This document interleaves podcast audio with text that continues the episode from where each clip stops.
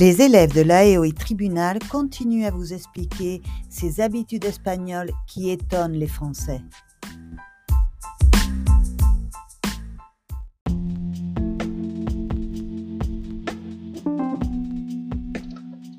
Cher Paul, je me suis ri beaucoup avec l'article que tu m'as envié.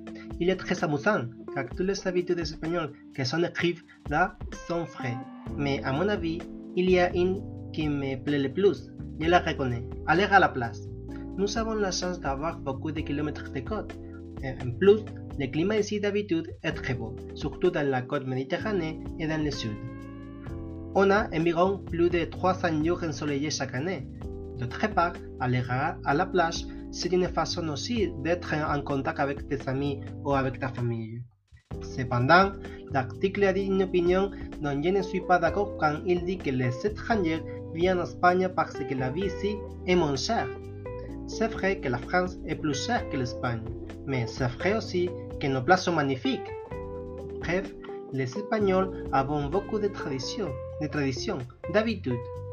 Tu alludis dans l'article, mais nous avons d'autres et aller à la place, c'est une d'elles. En fait, si était toi, l'être prochain, je voyagerai en Espagne pour l'essayer. Je pourrais organiser un plan pour connaître les meilleures places d'ici. Ça te va? Salut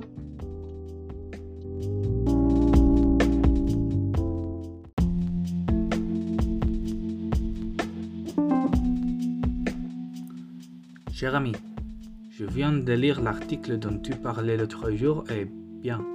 Maintenant, je comprends que tu te sois énervé à propos des jours fériés ici en Espagne. Je dois admettre qu'il est possible qu'on ait plus de jours fériés que le reste européens. Cependant, j'espère que tu comprends qu'ici en Espagne, on a des festivités très importantes au niveau national, comme Semana Santa. Mais il y en a aussi d'autres essentiels au niveau régional ou local. Donc, je suis sûr qu'il serait très injuste si on les mettait en relief avant les autres. Je trouve la situation très effective. Alors, la flexibilité des journées fériées au niveau régional et local permet à chacune des régions d'adapter leurs festivités à leurs traditions. Et bon, à la fin, je ne crois pas que ce qui t'énerve soit un grand problème.